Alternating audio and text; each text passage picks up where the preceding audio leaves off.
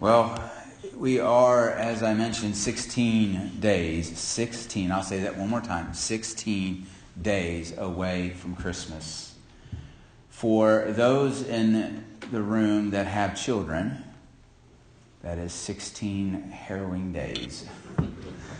It's a reminder that you have 16 days to finish your Christmas shopping, 16 days to finish uh, fulfilling my Christmas list. It's not very long. I'll, if you need ideas, see me after church. I'll make sure that. No, just kidding. You know, this is, though, the second Sunday in Advent. And for those that were here last Sunday, we, we began Advent with the gift of hope.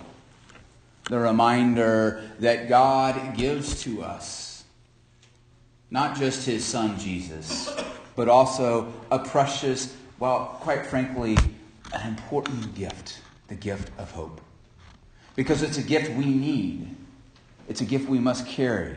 When we think about the world that we live in, it's a world filled with fear, a world filled with anger, a world filled with wanting one thing from us our hope.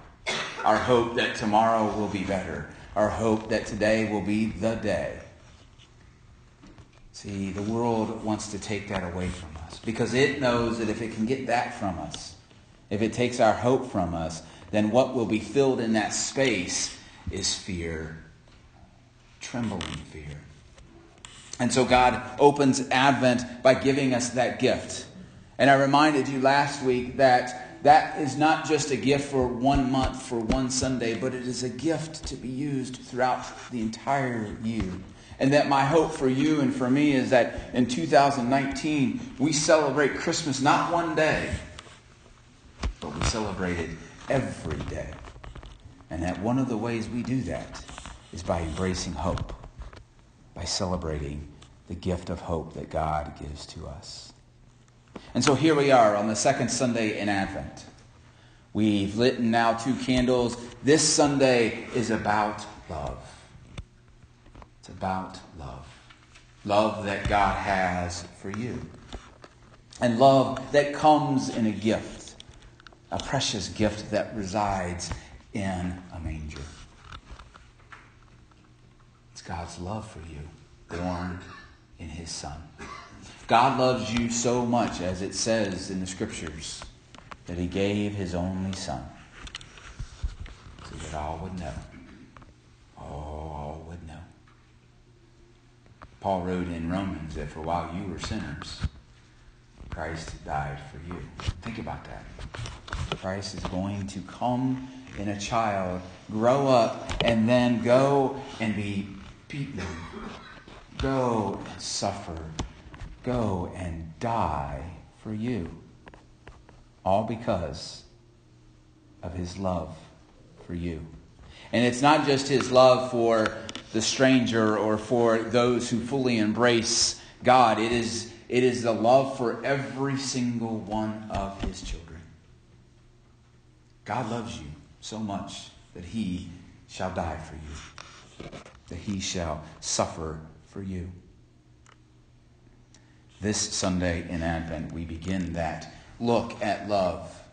Because you see, when we have hope and we mix it with love, the truth is, what I believe is that we can journey through just about any kind of pain that the world throws at us, any kind of moment of, of, of doubt that begins to fill our hearts, of brokenness, of pain, physical or emotional or spiritual. Having hope and love at our center, at our core, allows us to smile a little bit more. I mean, the truth is, isn't it interesting that this season that we are in, I don't know if it's just if it's just because it, it's Christmas or what, but it seems like we all of a sudden go from a world of peace and calm into a world of chaos. Now, sometimes I think it's because people look at the calendar and realize, oh, I only have so many days left to find that perfect Christmas present. I mean, isn't it true that uh, for whatever reason we can go to the store, whether it's uh, Walmart or whether it's Kroger or Meijer or wherever it might be, and it's like all the crazies are out now. And I'm not one of them, it's everyone else. But isn't that how it is? It's like at Christmas, for whatever reason, we just sometimes just dread going shopping. That's me. Because I know what I'm going to run into when I go to the store. People filled with anger, people filled with hate. They just seem so mad. It's like all of a sudden, everyone went to the happiest place on earth at Disney, and all of a sudden, I met all the upset parents in one place here in Ohio. I don't know why that is. I don't know why that brings it out. Because you see, the essence of Christmas isn't that at all, is it? The essence of Christmas is love, it is hope, it's also peace and joy. That's what we should embrace, not just even in the month of December, but throughout the year. But why is it that it shows up? And maybe a better question is, is oh, knowing that exists, how can we, as God's children, carry that hope and love to those around us, to those we encounter, both at home and out in the world? How can God work through us to share the greatest gift that we will ever receive the gift of Jesus? Well, I think we have to begin to look at the Christmas story that we all know very well. It's the Christmas story because what happens right at that manger? Who is there? Well, it's Mary, it's Joseph, and it's a child. It's a mother, it's a father, and it's a baby. Right there, born right there together in that dark place, in that dark world. It is a family unit. It is God's family. It is your family. Now, I recognize that at Christmas time, for some families, that's hard to wrap their mind around because there's always someone who's estranged. Maybe there's that one relative in your family that, that at Christmas you just, you hope maybe they get lost on the way to Christmas dinner. Or they're really late, or they have to leave early. I don't know. But there's that one person that you just struggle to be around. Or maybe, maybe the opposite is true. You just wish that one family member would show up who's not there. You just wonder, you just hope to be able to see them once again. I recognize that for a lot of families in our world, that exists today. And it is heartbreaking. It is sad. But for us, we need to acknowledge the family that we are a part of. Because it's more than just what sleeps under our roofs at night. It is look around. You are amongst family. You are amongst brothers and sisters, mothers and fathers, grandparents, great grandparents, children. You are in a family. And it is God's desire to have all of us connected to each other, one way or another. Because even in this season of great joy, of great peace, of great love and hope, there is sorrow, there is sadness. But God gives us this gift of love so that we can share that love with those around us. So that for each of us, we feel a sense of hope that is shared through us, maybe even in spite of us, for those around us. But it starts with the family. Because on that first night, in that first moment, there was a family that God created. And your family was there too. Your family was there too. And so we recognize that, okay, the first family was there. We are a family. But what about those outside? What about those strangers that we meet in the store or at the restaurant? What about those that I work with who some I really enjoy and some get on my very last nerve? What about them?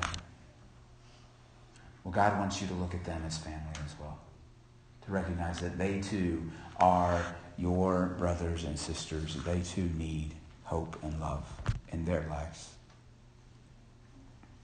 I find it interesting. One of the things that I did this past week when I when I wasn't sick was I thought to myself, I'm going to tell anyone I meet outside in the world, Merry Christmas and have a blessed year.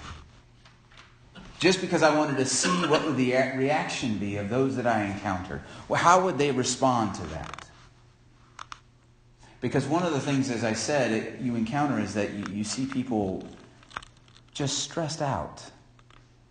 And so one of those one of those moments, I, I was I was at a was at a gas station uh, buying buying a soda, and and the person behind the counter, and I was only there for just maybe two minutes, three, but I could tell that this individual was very stressed out. I, I mean, at least on all appearances, they seemed irritated by my mere mere presence there. I don't think it had anything to do with me, but they just seemed like, please pay and get along. Please move along. I, I, I have something better to do, even though they were, they were just sitting there. And so the money exchanged hands. And I, before I left, I said, I just wanted to say, Merry Christmas and have a blessed rest of the year. And the individual looked at me and just smiled and said, Thank you. Merry Christmas to you too. And I left and walked out the door. But what I noticed in that moment as I left was the individual who I was speaking with smiled. Now, they may have been in a great place before I arrived, and, and maybe they weren't having a bad day, but from what I felt as I encountered them was, was that there was something wrong. Whether it was just in that moment, whether they were having a bad day, maybe they were having a bad month or bad year. Maybe they were sad or broken or angry about something. I have no idea. But I noticed that they sensed something. Because the individual's smile had spoke volumes. What I saw was they felt recognized. They felt acknowledged. They felt like, at least what I think anyways, they were part of a family again. Now, I don't know the individual story, and I didn't go back an hour later to see if they were still smiling. But I believe that God worked through me in that moment to share the gift of Christmas. I didn't have to hand the individual a wrapped present. I didn't have to hand the individual a card or anything other than just my smile and saying, Merry Christmas. Merry Christmas. And it was through those two words that God shared his love with that person. But also God shared love in my heart. And I believe that is what we should be called to do. Too often we hear, don't we? Don't say Merry Christmas. Say happy holidays.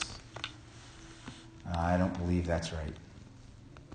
Because I believe when we say Merry Christmas, we are saying God says to you, He loves you. Because He is about to give you, you, a gift. A gift of hope, a gift of love, a gift of peace and of joy in His Son, Jesus Christ.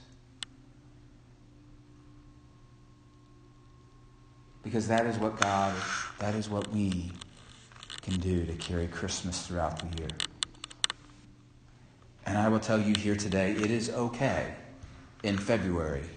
It is okay in May. It is okay in July to say to someone, Merry Christmas. They might look at you strange, but I bet they're going to smile. Whether it's on the outside or whether it's on the inside, I bet they might smile. I don't think they'll call the medical staff to come haul you away. But I believe they'll say, thank you and Merry Christmas to you. Because I believe if we do that, we embrace the love of God. We embrace the love that God has for you. Even if you feel broken and lost, even if you feel like, no, I do not deserve God's love today. I do not deserve God's love now. If we use that view and say, but Merry Christmas, I believe we will begin to feel love. We'll feel hope. Because that is the essence of the season. That is the essence of Christmas. That is the essence of the gift that God has given to you our story out of Scripture, we hear from Zechariah who, who looks to an angel. Now, and you need to understand, here's a man Here is a man who, once in his lifetime, maybe twice if he's really lucky, but maybe only once, gets to go into the room where only the select few get to go, into the presence of God in the temple. And when he enters that space, which only few get to see, there is an angel. And the angel says to him, I am going to, God is going to, you are about to receive a gift. And what does he do? No. No, we, we can't accept that. We cannot accept this gift. We're, we're too old now to receive this gift. But isn't it true for us when God says to, to you, I want to give you a gift of hope. I want to give you the gift of love. Isn't it true at times? We may not use the words, but we might say it.